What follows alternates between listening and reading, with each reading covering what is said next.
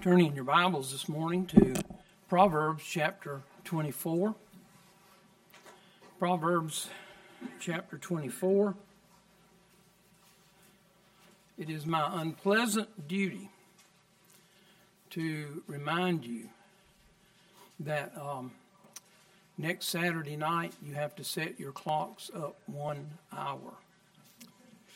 So you will lose an hour of sleep. So keep that in mind. Something we'd like to forget, but we're stuck. Proverbs 24, we want to read it, verse 11.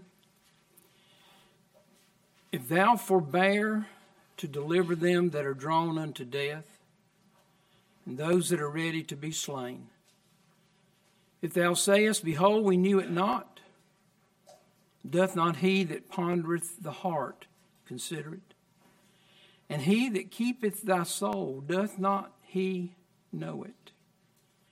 And shall not he render to every man according to his works? Let's look to the Lord in prayer. Our Father, we pray that you would help us as we ponder the implications of this verse today. And we ask it in Jesus' name. Amen. On Tuesday of this past week, Mr. Creech and I went to a meeting in Raleigh at the legislature.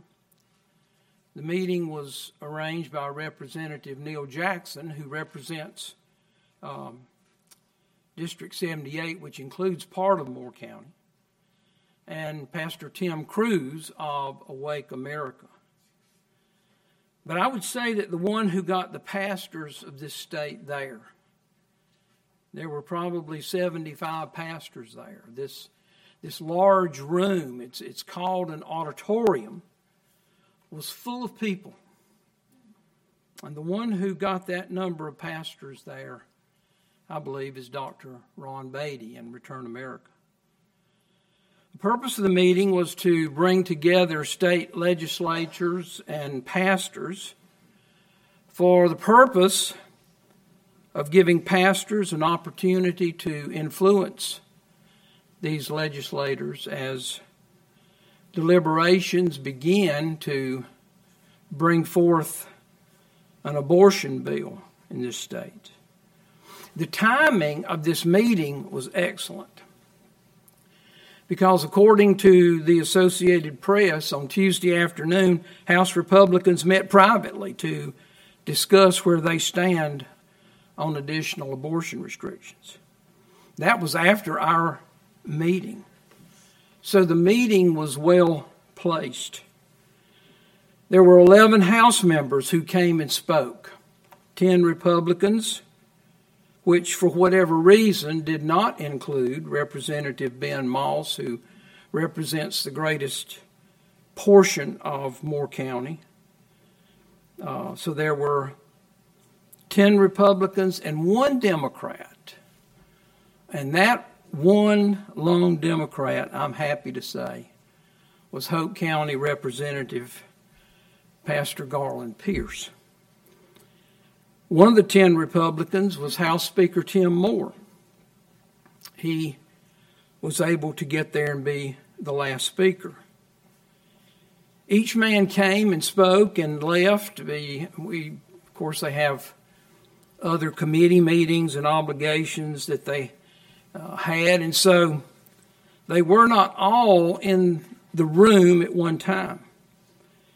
Each man spoke, and after each man spoke, there was special prayer for that man, for that legislator. And that was done to let these folks know that we understand the pressure that they're going to be under. We saw that pressure firsthand right here in Moore County when the county commissioners tried to pass a non binding, non binding resolution that stated that Moore, Moore County was going to be a pro life sanctuary.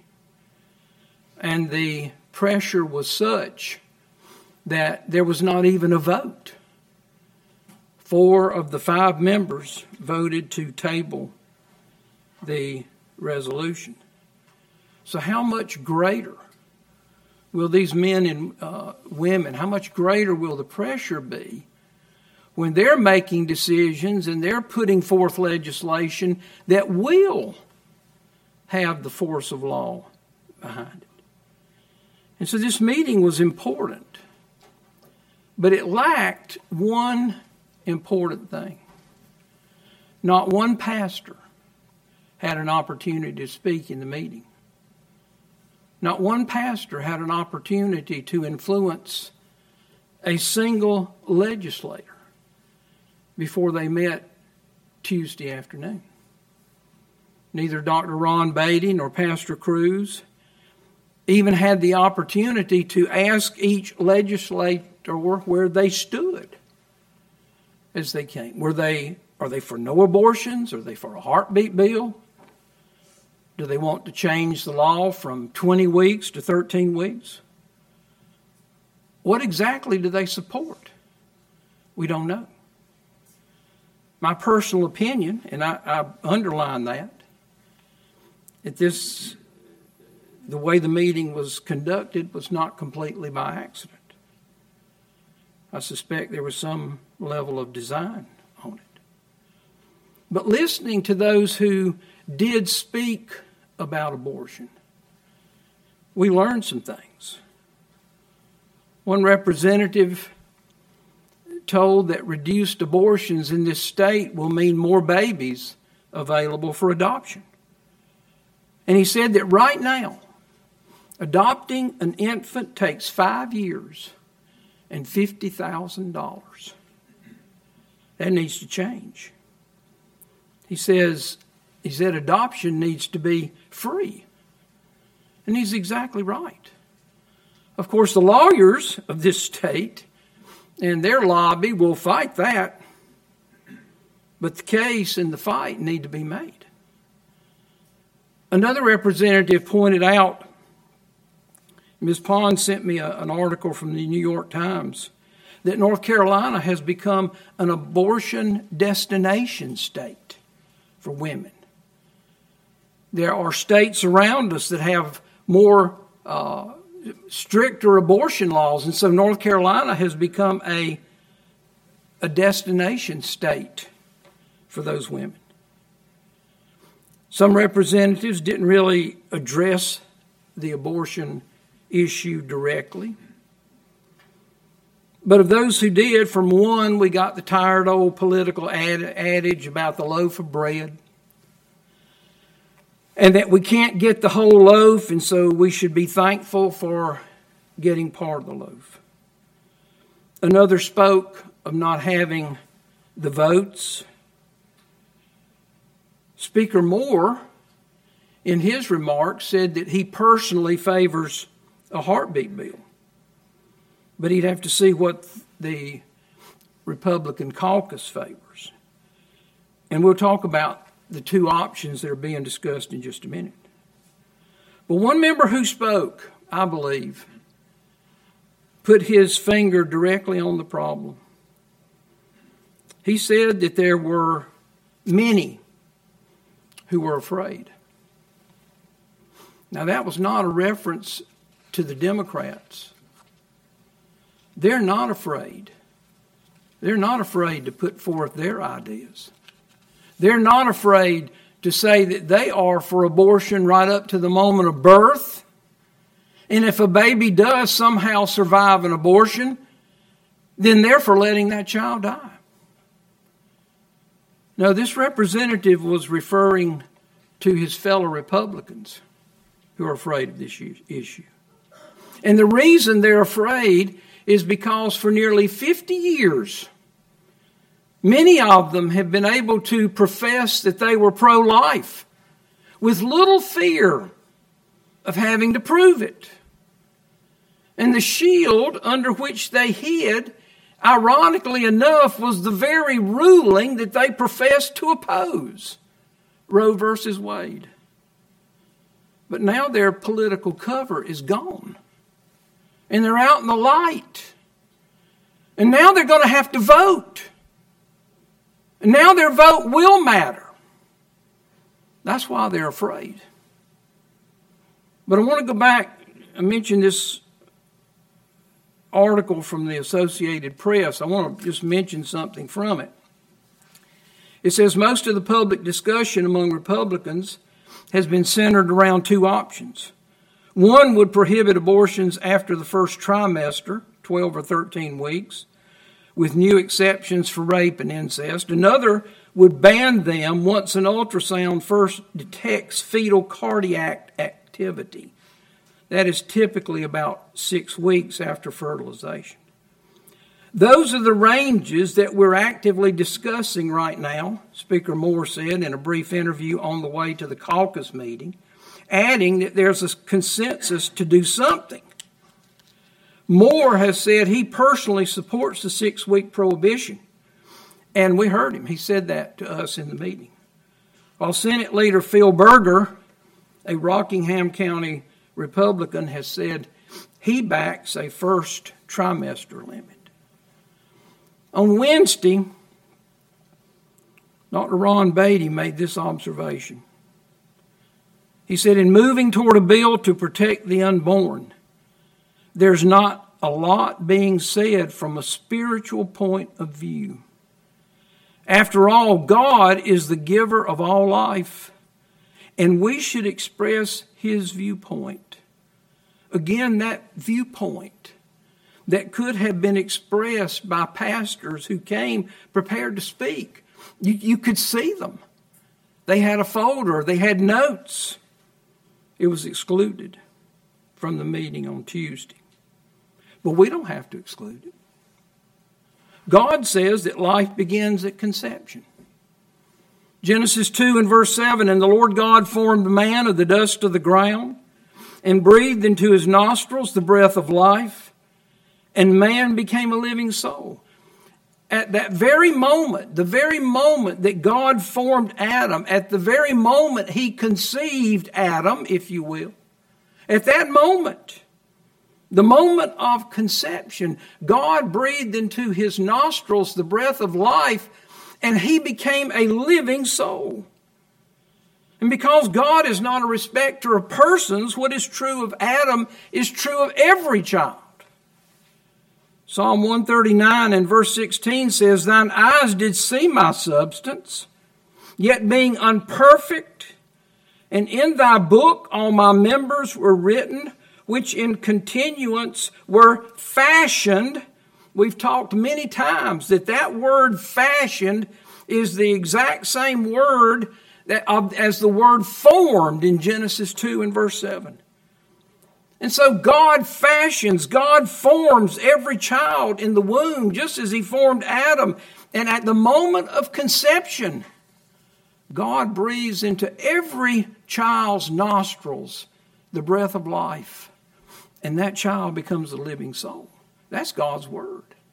And so let's start there and say that we're going to ban all abortions, period. Why can't the Republicans start there? Why can't they express God's thoughts?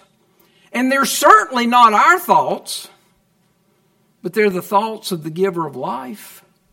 And this is where we need to stand. We won't be popular, but it's where we need to stand. But what about rape? What about incest? What about life of the mother? We've talked about these things before. Pregnancies from rape are all but non existent. Pastor Kelly wrote a book, Abortion, the American Holocaust. And if you don't have a copy of this book, we'll be glad to give you one. It's a tremendous book. And it was written in 1981, but it's still right up to date. L- listen to just a couple of things from the book concerning rape this was written by Indications for Induced Abortion, F.D. Mecklenburg, MD, New York, 1972. Although frequently cited by pro abortionists, pregnancies resulting from rape are so rare as to be virtually non existent. And I would just inject there that a study of 2.4 million abortions in this country in six states from 1996 to, uh, to 2020 shows that abortions for rape or incest, it's both, are 0.39%. Abortions for both are less than one half of 1%. Although frequently cited by pro abortionists, pregnancies resulting from rape are so rare as to be virtually non existent. There are several contributing factors to this. In addition to the pure mathematical odds against pregnancy resulting from a single random act, medical research indicates that an extremely high percentage of women exposed to severe emotional trauma will not ovulate. The rape itself, therefore, acts as a psychological birth control. J. Kuchera, Journal of the American Medical Association, October 25th, 1971, a scientific study of 1,000 cases of rape treated medically right after the rape resulted in zero cases of pregnancy. The rarity of pregnancies from rape is confirmed here in the Word of God. In 2 Samuel chapter 13, we have the account of the rape of Tamar by Amnon. And of all the conceptions that are recorded in the Bible, the one rape that is recorded did not result in the conception of a child. Pregnancies resulting from rape are so rare as to be virtually non existent. What about incest? Well, again, as we mentioned a moment ago, of the 2.4 million abortions from six states from 1996 to 2020, rape and incest together made up 0.39%. So pregnancies from incest are equally rare. But if an act of incest results in a pregnancy, is that a reason for an abortion? Not according to God the giver of life. In Genesis 19, we read about the incest that was committed between Lot and his daughters. These acts of incest resulted in both girls being with child. And both of Lot's daughters bore sons. And we read in Genesis 19, verses 37 and 38, that the son of Lot's oldest daughter was the father of the Moabites and the son of Lot's younger daughter became the father of the children of Ammon. And if you read through the Old Testament, what you find is that the Moabites and the Ammonites were the arch enemies of Israel, the people of God. Brother Jed, in his excellent sermon Wednesday night, if you weren't able to be here, I would encourage you to go on sermon audio and listen to that message. But he mentioned Solomon and how his heart was turned away from the Lord. And he read from 1 Kings 11 and verse 7. Listen very carefully. Then did Solomon build an high place for Chemosh, the abomination of Moab, in the hill that is before Jerusalem, and for Molech, the abomination of the children of Ammon. And so here we are 900 years after the birth of these boys who are the product of the incest between Lot and his daughters, and they are plaguing the people of God to the point that the idolatry of Solomon with Chemosh and Molech is one of the reasons that we find the division between uh, Israel, between the northern 10 tribes and the southern two tribes. And eventually, it leads to the captivity of the northern tribes by the Assyrians and the southern two tribes by the Babylonians. And the Lord knew this. He knew it from the moment that these children were conceived. From the moment that He breathed into their nostrils the breath of life, and they became living souls, but he did not abort them. Incest is not a reason for abortion. What about the life of the mother? of all the births that are recorded in the Bible, only one involved the life of the mother. That means that pregnancies that threaten the life of the mother are very rare. The one case is Rachel in Genesis chapter 35. If you'll turn back there, Genesis chapter 35.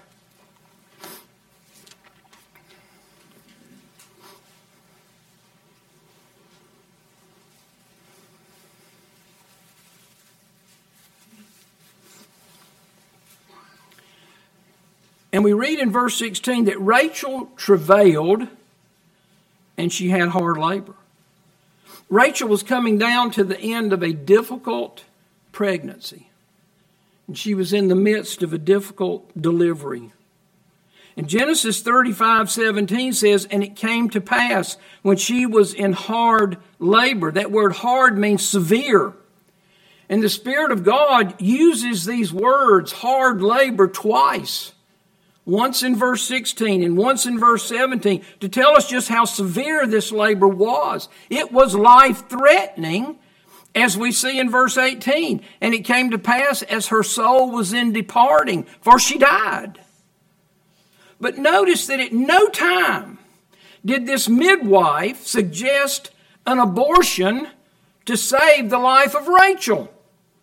She was delivering this baby and had delivered him enough. Perhaps the baby was breech. Maybe that was the, the hard labor. She had brought this child out enough to know it was a son.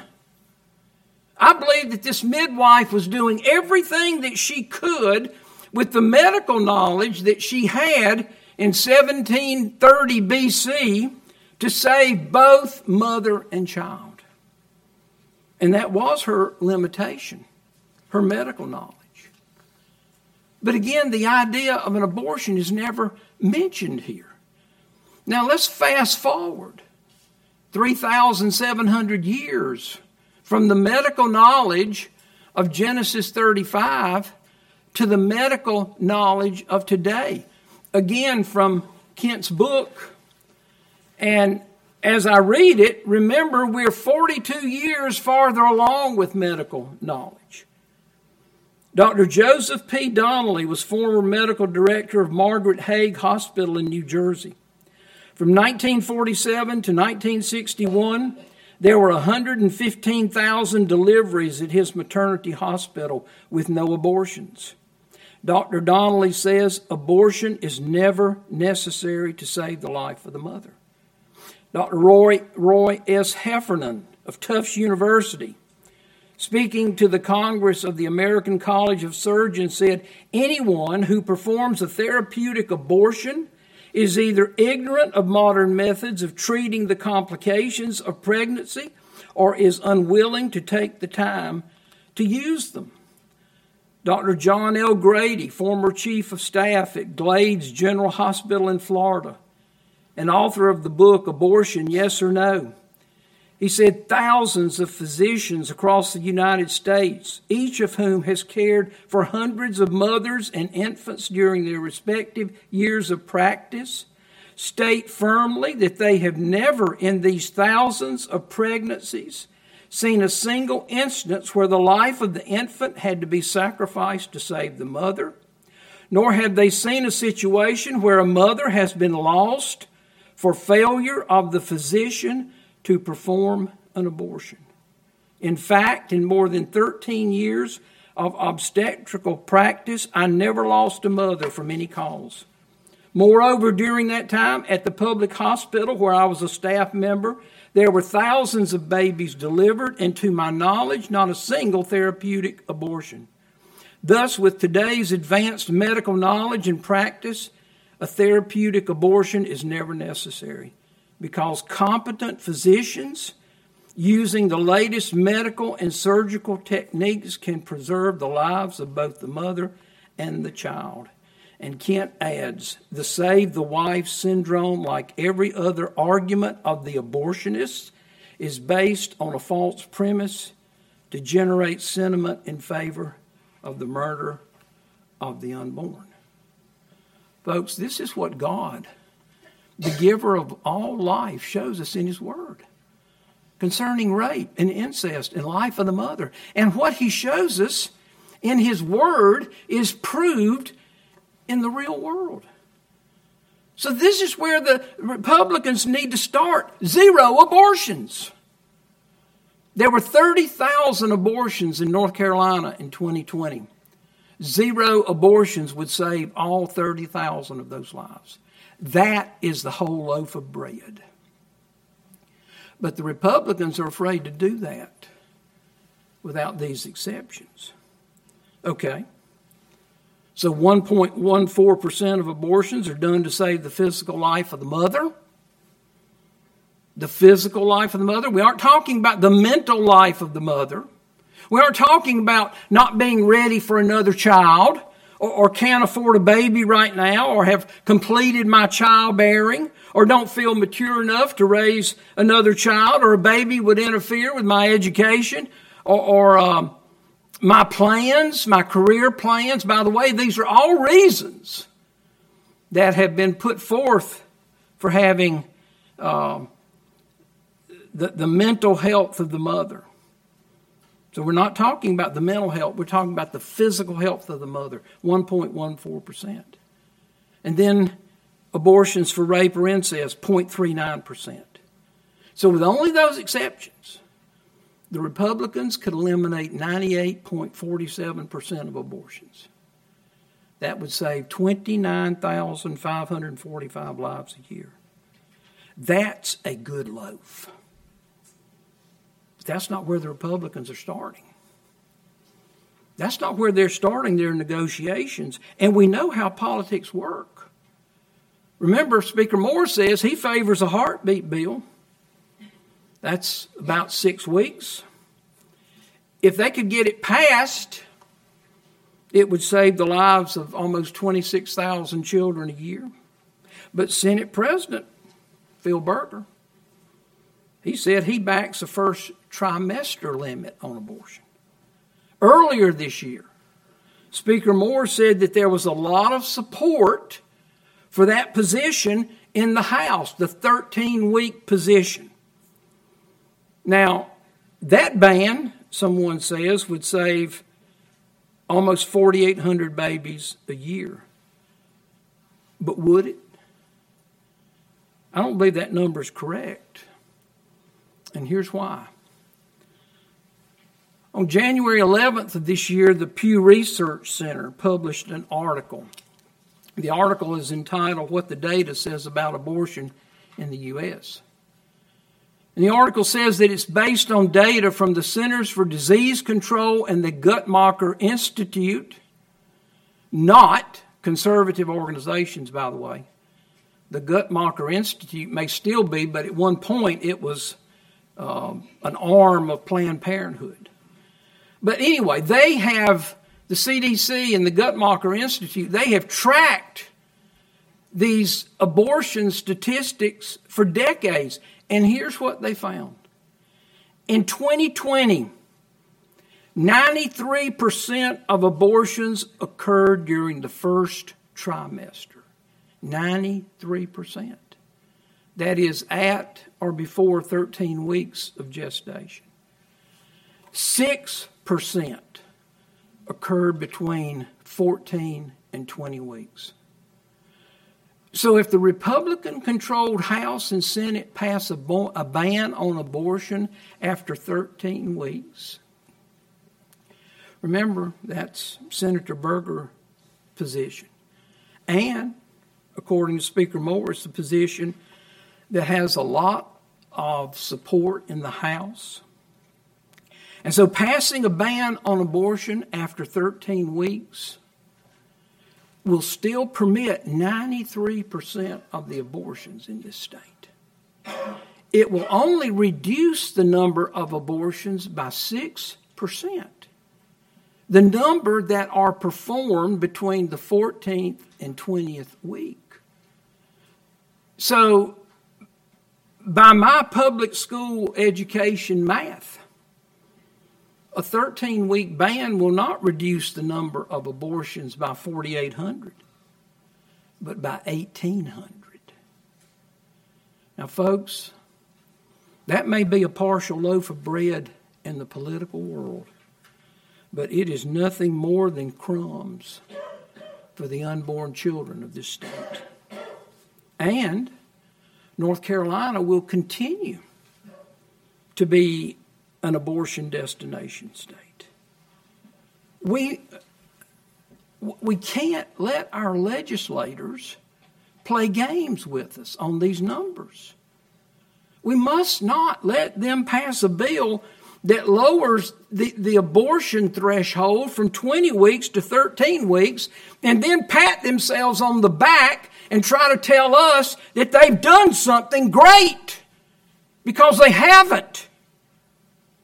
If that's all a veto proof majority in the state Senate, and being one vote shy of a veto proof majority in the House can do, then we need new Republicans in Raleigh. We need to contact our legislators and tell them that our position is no abortions. And if they have to go for the exceptions for rape and incest and life of the mother, we'll accept a reduction of 98.5% in the number of abortions. But that's where we have to start. It has to start there. Because if they start negotiating at six weeks, then you know what's going to happen.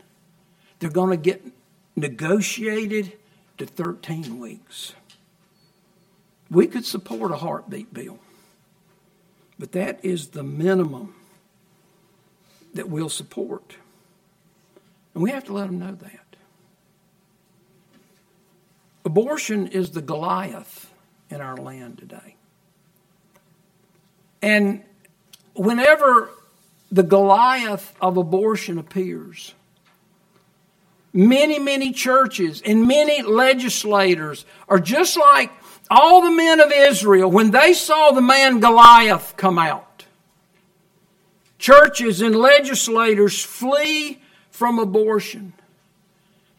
And they flee because they're so afraid. But you remember there was one man who wasn't afraid, and that was David. And you remember what David said to those who fled and were so afraid? 1 Samuel 17 and verse 29. And David said, Is there not a cause? Is there not a cause? That question comes right down to this present hour. Is there not a cause? God says there is. He says in Proverbs 31, verses 8 and 9, that the cause is for all such as are appointed to destruction. And that verse tells us that we're to open our mouths for the dumb, those who cannot speak for themselves, like unborn babies in the womb. God says that we're to open our mouths, we're to judge righteously, and we're to plead the cause of the poor and needy. Is there not a cause? Is there not a cause? The verse that we read is our, our text today. In Proverbs chapter 24, we need to think about the words of that verse. If thou forbear to deliver them that are drawn unto death. And those that are ready to be slain, if thou sayest, Behold, we knew it not, we know it. We know it. So, what is our excuse? Doth not he that pondereth the heart consider it? And he that keepeth thy soul, doth not he know it? And shall not he render to every man according to his works? Is there not a cause? There is a cause. The question is are we willing to take it up? Are we willing to take it up? It's pretty well known that whatever abortion legislation comes out of the legislature, Governor Roy Cooper will veto it. And Return America is already planning a rally for people from all over this state to come. But don't know when it is because the bill hadn't even, we don't even know what the bill is, and it certainly hadn't been passed yet. But when it is, and when Governor Cooper vetoes it. One of the ways that we can take up the cause is to be willing to take a day and go to Raleigh. To stand and, and let these legislators know, steady their wings, give them a backbone so that they'll vote to override his veto. Is there not a cause? Yes, there is a cause. We need to be willing to take it up. The Lord Jesus took up a cause. He took up a cause for you and I. You and I who are spiritually dumb. Romans 3 and verse 19 tells us that every mouth has been stopped and all the world has become guilty before God. Every mouth has been stopped. We have nothing to say in our defense. We're dumb. The Lord Jesus took up our cause. We're guilty and dumb before God. And the Lord Jesus became guilty before God. Guilty because the Lord hath laid on him the iniquity of us all. The Lord Jesus was dumb on our behalf. Isaiah 53 7 says, He was oppressed and he was afflicted, yet he opened not his mouth. He is brought as a lamb to the slaughter, and as a sheep before her shearers is dumb, so he openeth not his mouth. You remember what the Lord told Peter in the garden at his arrest? He said, Thinkest thou that I cannot now pray to my Father, and he shall presently give me more than twelve legions of angels? Yet he opened not his mouth. The Lord Jesus took up the cause of those who are appointed to destruction. You and me. He pled the cause of the poor and needy. That's you and me. When though he was rich, Yet for your sakes, our sakes, he became poor, that ye through his poverty might be rich. And because he took up our cause, we can have life. We can have life. John 5 and verse 24. The Lord Jesus said, Verily, verily, I say unto you, he that heareth my word and believeth on him that sent me hath everlasting life and shall not come into condemnation, but is passed from death unto life. You can pass from death unto life this morning. If you'll turn to the Lord Jesus Christ from your sins and trust Him and Him alone to be your Savior. Let's look to the Lord in prayer. Father, we thank you for the opportunity today to review what you, the giver of life, has to say on this subject of abortion. And Father, we pray that we would stand for you. That we would be those who proclaim the message of this book and not be ashamed or afraid to proclaim it to our legislators. They need to hear it. They need to hear from us, every one of them but especially the Republicans who have an opportunity to do something significant for the cause of life. Father, we pray that if there are any here today who are living in death, spiritually dead in trespasses and sins, that they would see that the Lord Jesus has taken up the cause of those who are appointed to destruction. He's taken up the cause of the dumb and the poor and the needy when he gave his life on the cross of Calvary that we might be saved. We thank you for that message. We pray that we would proclaim it faithfully till you come. And we ask it in Jesus' name. Amen.